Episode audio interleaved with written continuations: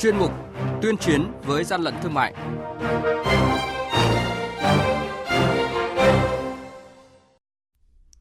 Thưa quý vị, thưa các bạn, quản lý thị trường Hà Nội thu giữ hơn 7 tấn thảo dược không rõ nguồn gốc.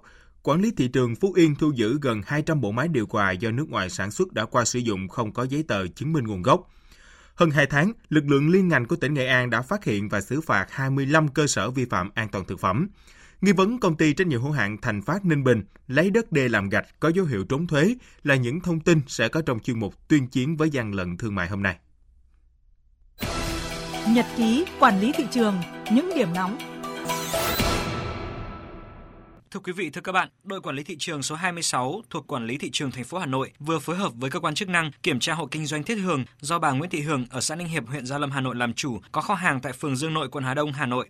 Tại thời điểm kiểm tra, lực lượng chức năng phát hiện hơn 7 tấn thảo dược là nguyên liệu thuốc bắc, chủ cơ sở không xuất trình được giấy tờ chứng minh nguồn gốc xuất xứ của lô hàng này. Vừa qua, đội quản lý thị trường số 1 thuộc Cục Quản lý Thị trường tỉnh Phú Yên phối hợp với các lực lượng chức năng kiểm tra tạm giữ gần 200 bộ máy điều hòa và máy giặt do nước ngoài sản xuất đã qua sử dụng hàng nghìn đèn trang trí xe và đèn led các loại cùng gần 200 kg quần áo. Toàn bộ số hàng hóa này không có hóa đơn chứng từ chứng minh nguồn gốc hợp pháp. Hàng nhái, hàng giả, hậu quả khôn lường.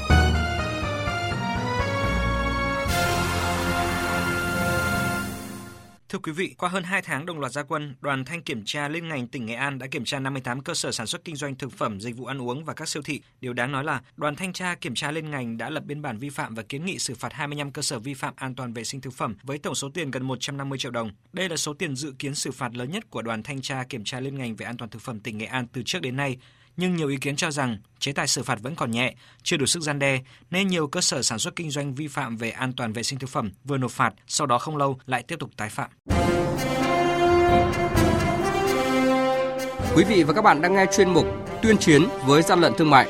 Hãy nhớ số điện thoại đường dây nóng của chuyên mục 038 857 7800 và 0945 131 911 Chúng tôi xin nhắc lại các số điện thoại là 0388 577 800 và 0945 131 911 sẽ tiếp nhận ý kiến, phản ánh, kiến nghị, tin báo của các tổ chức cá nhân liên quan đến gian lận thương mại, hàng giả, hàng nhái. Tuyên chiến với gian lận thương mại phát sóng trong thời sự đồng hành sáng thứ ba, thứ năm và thứ sáu hàng tuần. Thưa quý vị và các bạn, vừa qua đường dây nóng của chuyên mục tuyên chiến với gian lận thương mại phát trên sóng thời sự của Đài Tiếng nói Việt Nam nhận được những phản ánh của người dân với nghi vấn là công ty trách nhiệm hữu hạn Thành Phát thuộc xã Khánh Thành, huyện Yên Thành, tỉnh Ninh Bình sản xuất gạch nhưng không có giấy phép hoạt động một lò gạch, lấy đất thân đê sung yếu của vùng để làm nguyên liệu sản xuất gạch và có dấu hiệu là trốn thuế. Nhóm phóng viên chuyên mục đã về xã Khánh Thành, huyện Yên Khánh, tỉnh Ninh Bình và ghi nhận thực tế này. Chúng tôi có mặt tại xã Khánh Thành, huyện Yên Thành, tỉnh Ninh Bình vào một sáng trời xe lạnh. Cách nhà máy gạch khoảng một cây số đã thấy rõ hai cột khói của hai lò gạch cạnh nhau đang hoạt động, nhả khói đen lên bầu trời. Và đây là phản ánh của người dân. Ông ờ, chủ của cái gạch này tên là Ngô Minh Thành, chắc là chủ tịch đấy, còn giám đốc là Phạm Đức Luyện.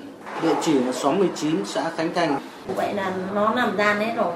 Tại khuôn viên nhà máy gạch của công ty trách nhiệm hữu hạn Thành Phát thuộc xã Khánh Thành, huyện Yên Khánh, tỉnh Ninh Bình, trong vai là người xem và mua gạch với số lượng lớn về thi công dự án xây dựng, chúng tôi chứng kiến hoạt động giao dịch mua bán khá tấp nập. Quan sát và tìm hiểu được biết, nhà máy gạch này hoạt động cả ngày lẫn đêm với công suất từ 12 đến 15 vạn gạch xuất ra trong một ngày, nhưng số lượng bán ra lấy hóa đơn rất ít.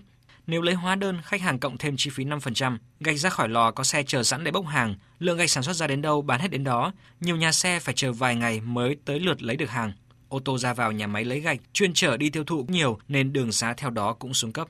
Đi một vòng quanh nhà máy, quanh hai lò gạch đang hoạt động, qua quan sát chúng tôi thấy có dấu hiệu của việc doanh nghiệp này lấy đất thịt của đê sông đáy để làm nguyên liệu đầu vào sản xuất.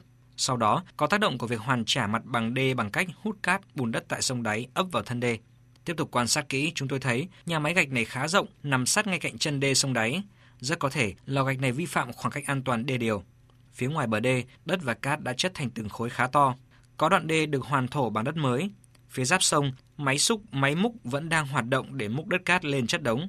Một số người dân ở xóm 18 xã Khánh Thành cho biết, hai lò gạch này hoạt động cả ngày lẫn đêm. Mặc dù nhà cách xa lò gạch nhưng lúc nào cũng phải đóng cửa vì khói và bụi phả ra nồng nặc. Nhất là vào ban đêm, khói nhả đậm đặc phải đóng cửa mới ngủ được. Mấy năm trước, nhà máy gạch đốt thì lúa của dân còn bị cháy. cũng ô nhiễm đi nhưng mà mình cũng sao biết được nó khói mình ngửi như làm sao biết được. Nó khói bụi chứ. Nhưng mà làm sao được? biết sao được? Không thể ý kiến được. Suốt ngày suốt đêm chứ. Đấy giờ khói suốt ngày suốt đêm.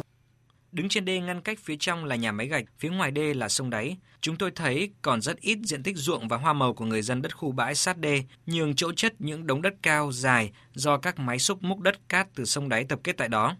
Trên thực tế, dòng chảy đi qua sẽ xói mòn rất nhanh sau mỗi lần con nước lớn. Nền đê vốn là đất thịt vững chắc để bảo vệ xóm làng khi có nước về. Nay với nền móng mới được hoàn thổ bằng cát đất lấy từ lòng sông đáy lên thì cả một đoạn đường đê trọng yếu sẽ trở nên mất an toàn, nguy cơ vỡ đê bất cứ lúc nào. Câu hỏi đặt ra đó là chính quyền địa phương xã Khánh Thành và cơ quan quản lý thuộc huyện Yên Khánh của tỉnh Ninh Bình có biết thực hư hoạt động của công ty trách nhiệm hữu hạn Thành Phát chuyên sản xuất gạch này?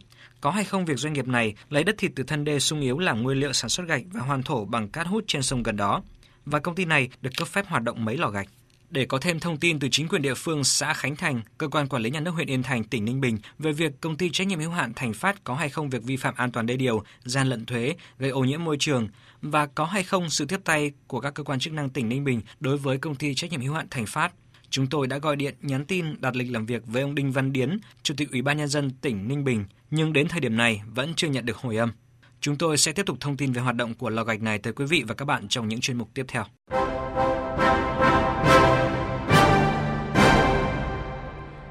Tay chống hàng gian, hàng giả, bảo vệ người tiêu dùng.